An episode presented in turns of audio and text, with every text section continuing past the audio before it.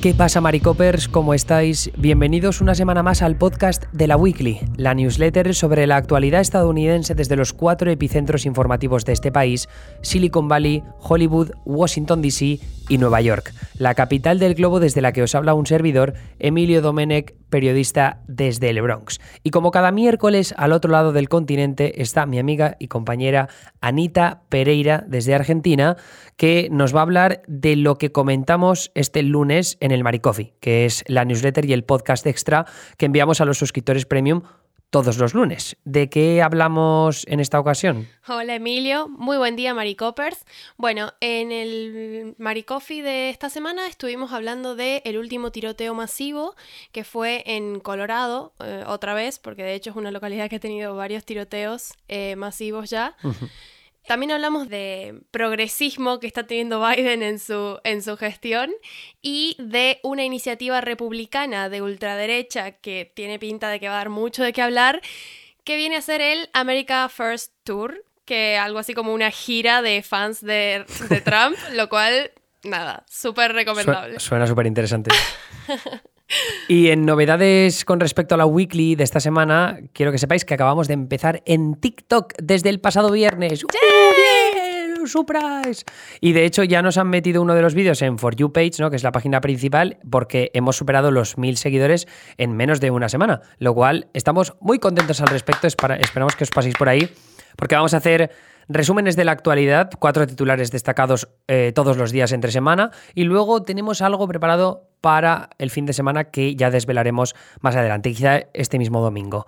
Pero el tema de hoy, de este miércoles en la Weekly, tiene que ver con las escuelas. Hace unas semanas estuvimos hablando sobre la reapertura de colegios y, ese, eh, esa parte, esa perspectiva política en la que parecía que estaba fallando Joe Biden y además sobre todo por las presiones que estaba recibiendo por parte de los sindicatos de profesores que no querían acelerar la reapertura de escuelas por los posibles, los potenciales peligros del contagio de COVID-19, pese a que ya se ha demostrado, ¿no? y hay un consenso científico bastante grande, que se puede llevar a cabo la reapertura de escuelas de una forma segura y eficaz. Pero en esta ocasión queremos centrarnos más en el aspecto político, en cómo se está politizando no solo la reapertura de escuelas, sino también otro aspecto clave del el sistema educativo en Estados Unidos, que tiene que ver con la teoría crítica de la raza, que ahora desarrollaremos más en profundidad, pero eh, primero, antes de pasar a ese aspecto político que está tiñendo todo el sistema educativo estadounidense, vamos a entender cómo funciona el sistema educativo estadounidense. Anita, ¿cómo podemos entenderlo aquí? ¿Qué, tipo de eh, organismos deciden cómo se educa a los niños estadounidenses? Bueno, en Estados Unidos la educación pública se gestiona a través de Mm, circunscripciones territoriales que son los distritos escolares.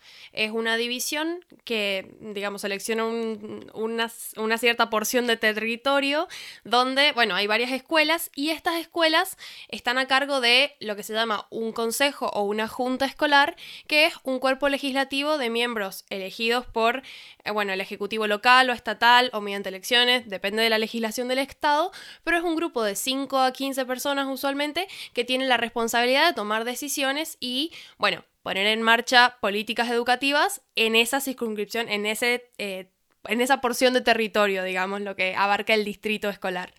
Y bueno, son estos cuerpos eh, tan importantes los que han estado tomando las decisiones relacionadas con la vuelta a clases, con, de hecho, todas las decisiones a nivel educativo que se han estado tomando en el contexto de la pandemia han estado a cargo de, estas juntas. Y luego, para que también nos hagas una idea, que estos eh, distritos eh, lo que controlan Así, en el plano general, son las escuelas públicas. Evidentemente también están las escuelas privadas y luego las escuelas charter, que es una cosa parecida a las escuelas concertadas que tenemos en España. Entiendo que en, Argentina también tenéis escuelas que están gestionadas de forma privada pero reciben financiación pública.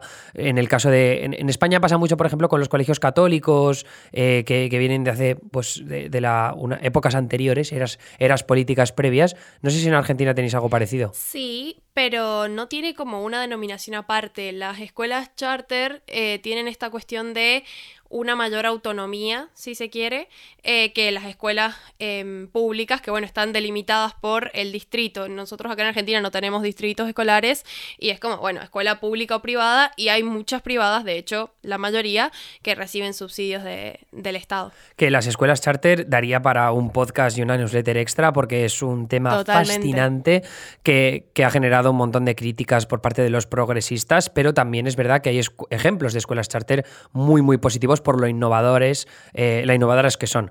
Pero de eso no vamos a hablar hoy, nos vamos a centrar, como decía, en el sistema de educación. Claro, que eso os estáis preguntando, estaba hablando Anita de a nivel estatal, a nivel local, pero ¿qué hace el gobierno federal? Pues el gobierno federal no hace tanto como los estados, las localidades o esos distritos escolares, eh, pero sí que tiene una labor importante a la hora de asegurar los derechos constitucionales de profesores o de estudiantes. Si recordáis los documentales que se han hecho muchísimos al respecto de la discriminación racial que se producía en las escuelas, ¿no? Cuando no aceptaban eh, la eh, bueno, cuando se segregaban a los colegios y separaban a los niños negros de los blancos. Y en el caso de la financiación, eh, el gobierno hace recomendaciones eh, sobre materiales, estrategias de enseñanza o gestión y administración de escuelas, y ahí existe a veces cierta financiación federal que está condicionada a que los distritos escolares respeten esas recomendaciones. Pero el caso es que, sabiendo ya todo el contexto de cómo funciona el sistema educativo, ¿Qué es lo que está pasando ahora? ¿Por qué hay una batalla? ¿Dónde se está librando esta batalla eh, por la reapertura de las escuelas eh, o, ese concepto que comentábamos antes de la teoría crítica de la raza, Anita? Bueno, precisamente se da en los consejos escolares que en su mayoría están a cargo de las instituciones públicas.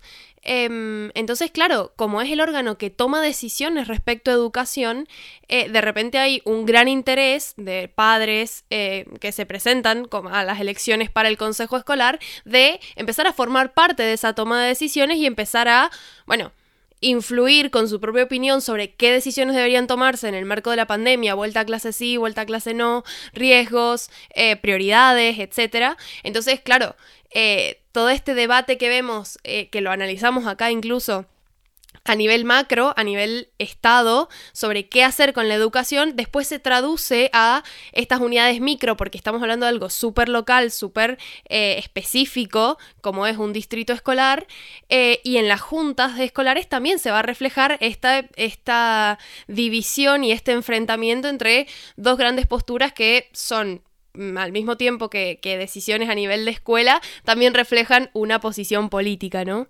Aquí yo me lo imagino como en tu barrio, ¿no? En el colegio, la, toma de decisiones a nivel eh, de los distintos colegios que hay en la región en la que vives, pues la toma un consejo escolar que ahí se reúnen unas cuantas personas que han sido elegidas, ¿no? Han sido votadas.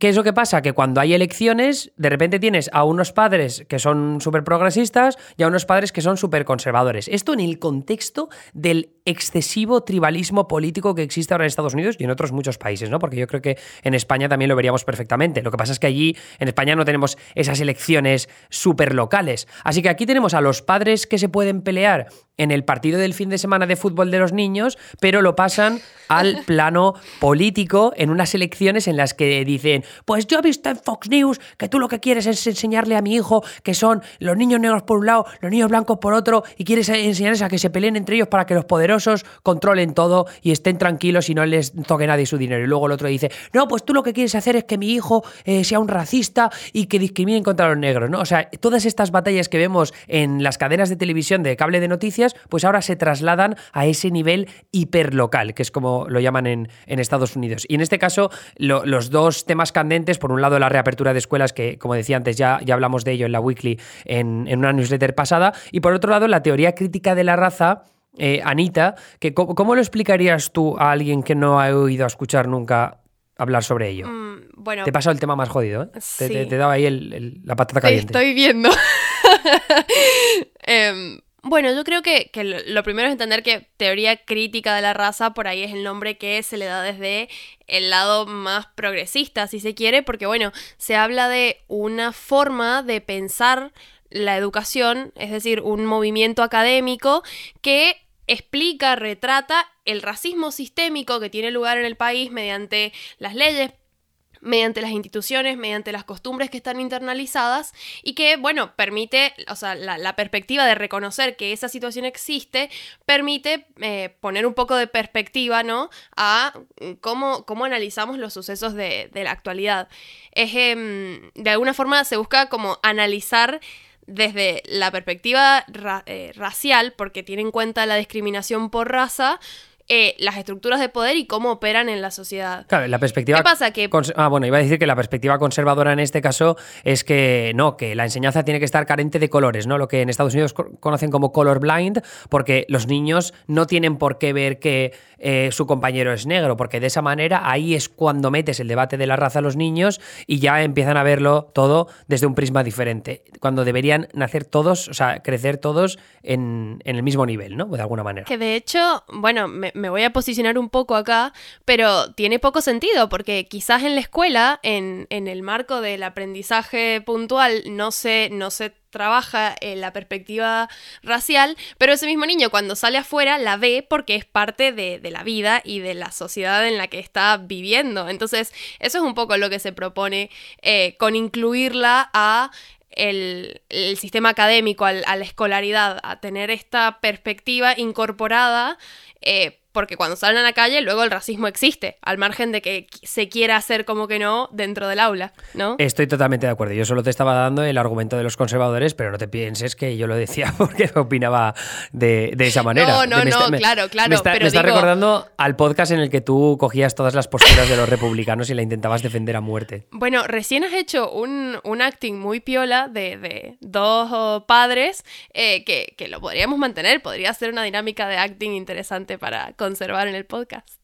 Eh, lo, veo para, más adelante. Pero eh, además, estas batallas, como decíamos, hiperlocales ya las hemos visto en el plano más general. Hay un debate tremendo por un reportaje que hizo el New York Times acerca de los orígenes de, la discriminación racial, del tema del esclavismo, que se quería impartir en las aulas y los republicanos han ido súper en contra porque ha habido bastantes críticas por parte de historiadores a esa investigación que hizo el New York Times. Y luego, por otro lado, tienes a los republicanos en el Senado, por ejemplo, que ya han denunciado a la administración de Biden porque estaban ligando financiación a distritos escolares con que enseñen historia de Estados Unidos que prioricen programas que hablan pues de reflejar la diversidad, las identidades, las historias, las contribuciones y las experiencias de todos los estudiantes, ¿no? Entonces lo que creen en este caso es que eh, es, eso es un eufemismo para limitar la, financiación que se da a aquellos colegios que no prioricen, en este caso, la, teoría crítica de la raza. Que también es muy interesante ver cómo eh, el mismo movimiento conservador está digamos, por un lado frenando este tipo de iniciativas, ¿no? Y por otro lado está eh, sacando a flote sus propias iniciativas para limitar este tipo de cosas. Y ahí en las lecturas recomendadas de la newsletter, Emilio les ha puesto un artículo muy bueno de Atlantic, em, donde eh, hay un par de ejemplos en estados donde se han aprobado o se han debatido leyes auspiciadas por conservadores, por republicanos, que prohíben que las escuelas eh, obliguen, y esa palabra ya como dice mucho porque es como bastante eh, exagerado, ¿no? Obliguen a los estudiantes a adherirse a creencias específicas sobre raza, sexo, religión demás. Entonces, claro, lo que hace ¿Qué, esto ¿qué opinas? Es que... ¿Qué, opinas, Anita? ¿Qué opinas de eso?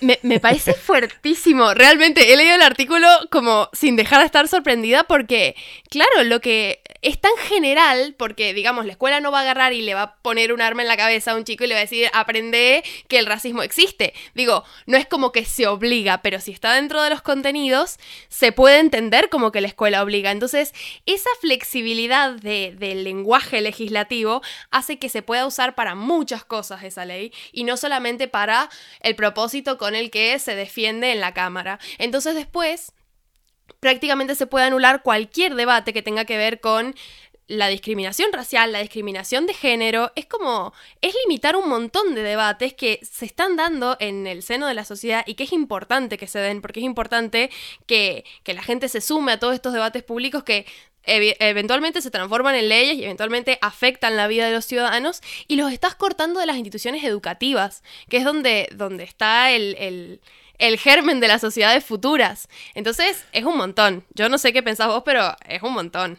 no, o sea, a mí también me parece increíble eh, y, creo que es parte de ese dog whistle, ¿no? El silbato de los perros que hemos hablado alguna vez en el pasado sobre ello, que lo que hacen es... Eh, mm, o sea, es una forma sutil de inspirar los instintos racistas de la población. Es, eh, decir, en este caso, que hablen, que critiquen la critical race theory, la teoría crítica de la raza en las aulas, lo que te está diciendo es que no quieren que Black Lives Matter se meta en las aulas. Este, es el cómo lo venden desde los medios conservadores. Así que al final lo que te están diciendo es, mira, Black Lives Matter es malo, violencia, disturbios y se va a meter en las aulas, ¿no? Y al final le va a meter esa ideología violenta en las cabezas de los alumnos. Hay conservadores que tienen eh, objeciones muy eh, buenas acerca de la teoría crítica de la raza, eh, según lo que se ha visto en algunos colegios y algunos distritos escolares. O sea, hay, hay justificación de sobra intelectual para tener un debate al respecto de eso. Pero en la mayoría de casos que se han visto, son grupos privados de Facebook que comparten memes y noticias falsas sobre el, tema de la teoría crítica de la raza en las aulas para discriminar, ¿no? O para eh, intentar etiquetar todas estas iniciativas como parte de un movimiento ultra izquierdista, ultra racial, ¿no? Que siempre está intentando meter la raza en cualquier tipo de debate para que la gente solo hable de eso y no hable de temas más importantes.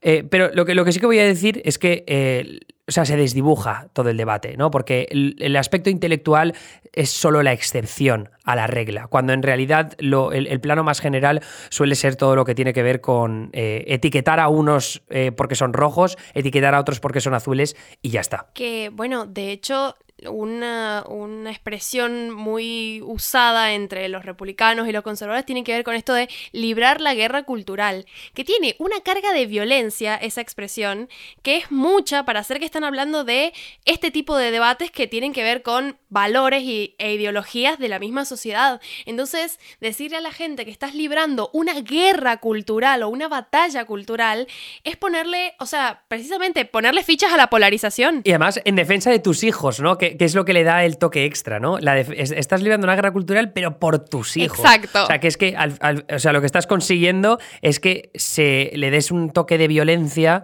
a, algo que no debería tenerlo en absoluto. Pero bueno, la violencia en las aulas eh, no es nada sorprendente en Estados Unidos. Bueno, de hecho, acá en Argentina. Eh, cuando se, estuvo mucho en debate público el tema de la perspectiva de género a nivel educativo, eh, surgió un movimiento que se llamaba, bueno, que se llama, porque yo supongo que actualmente también está, con mis hijos no te metas. Y precisamente acusaban, bueno, de como el adoctrinamiento de, niños y demás. Pero digo, esta ideología de cómo salís a defender a tus hijos eh, porque le están queriendo meter en la cabeza tal o cual cosa. Es, un habitual. En España también se ha visto en multitud de ocasiones. Aquí tenemos, bueno, en España tenemos un debate tremendo con el tema de las autonomías y cómo se decide lo que se imparte en las aulas. ¿no? Y en el caso de Cataluña o el País Vasco, eh, especialmente en Cataluña, ha habido mucha polémica porque hablan del adoctrinamiento que se ha cometido ¿no? para, para decir a los niños eh, lucha por la independencia catalana, la identidad de los catalanes. Pero bueno, no me voy a meter en ese asunto porque es muy polémico. Yo tampoco estoy súper informado, pero sí que tengo claro que, que ha sido un, problema social bastante gordo en España, tal y como está pasando en Estados Unidos, que ya ha pasado en el pasado con, eh, valga la redundancia, con asuntos como el cambio climático, el papel de la ciencia, la religión también, ¿no? que ha tenido una presencia importante en las escuelas.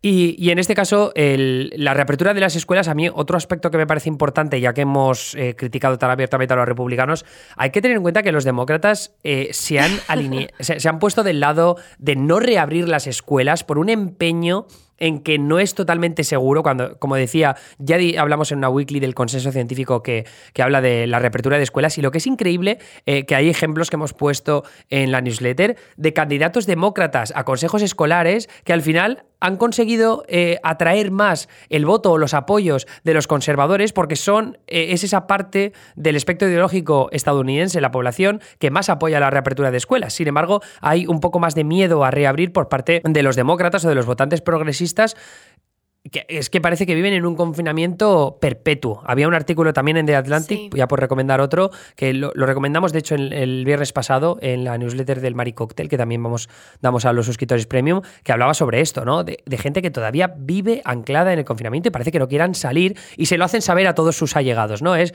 ven a alguien sin mascarilla por la calle, ¡oh, que te mato, que te pongas la mascarilla que vas a contagiar a alguien, pese a que estés Sí. 17.000 veces vacunado. Sí, hay un, hay un sector de los demócratas que de alguna forma se quedó atrapado en esa contradicción del año pasado, eh, donde, bueno, los republicanos o la parte más conservadora por ahí quería volver a clases muy rápido y no estaban dadas las condiciones sanitarias para que eso pasara, pero claro, han pasado un montón de meses y la pandemia en Estados Unidos está muchísimo más controlada, no solamente que en relación al año pasado, sino que en relación al resto de países del mundo. Total, sí. Digo, en Estados Unidos se pueden permitir una vuelta a clases que en muchos otros países del mundo no, pero por el ritmo de vacunación que están teniendo, que es increíble. Totalmente. ¿eh? Además, eh, yo creo que lo veremos en los próximos meses como cada vez va a haber menos demócratas empeñados en defender esta postura, pero es, es un, un poco lo que tiene que ver, que es una crítica habitual por parte de los republicanos, esta superioridad intelectual, moral que suele haber por parte de los demócratas, que yo creo que en este caso ha jugado un papel primordial para decir que no tenéis ni idea, que no hay que reabrir todavía, que no es seguro, deja a mis niños tranquilos.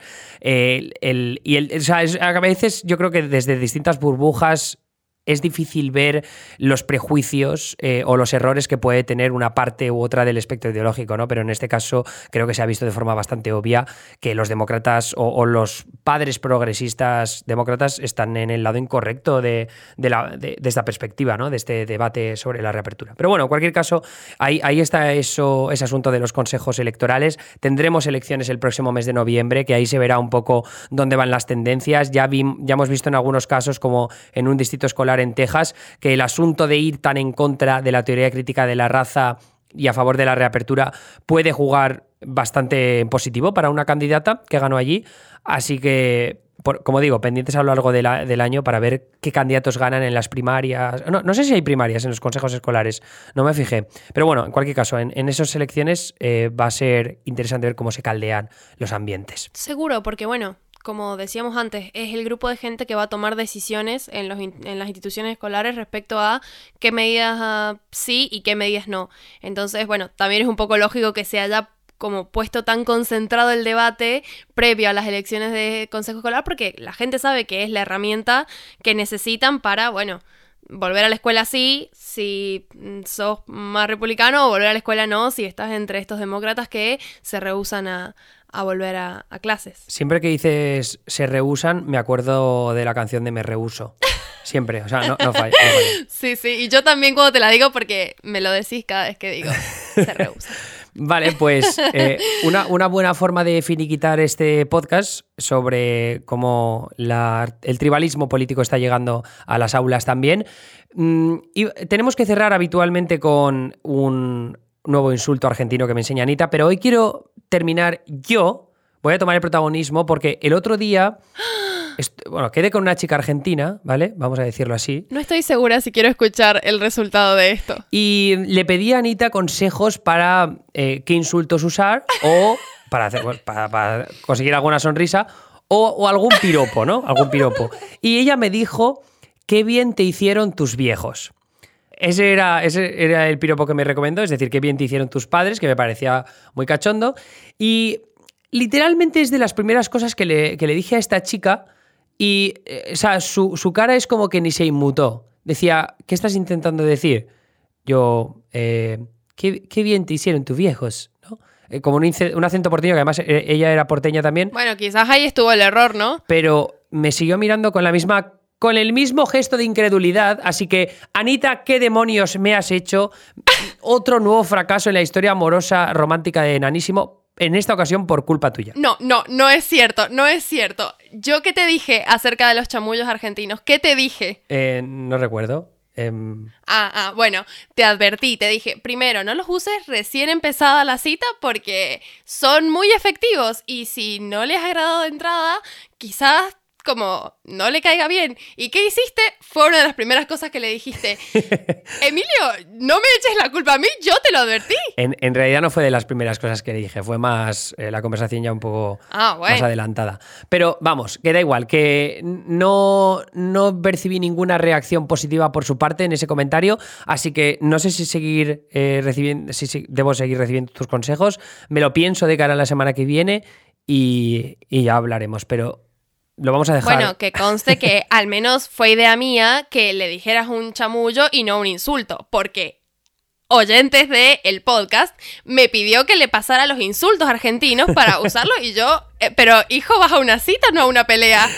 Bueno, no sé. Eh, yo creía, creía que podía funcionar, que podía ser gracioso, pero Anita no me dejó. Así que ya veremos, ya, ya os contaré si hay una segunda date con esta chica argentina y poco más. Anita, muchas gracias una semana más por compartir este ratito conmigo aquí hablando de la actualidad. Te escucho el miércoles que viene. Así es, nos vemos la semana que viene. Hasta luego.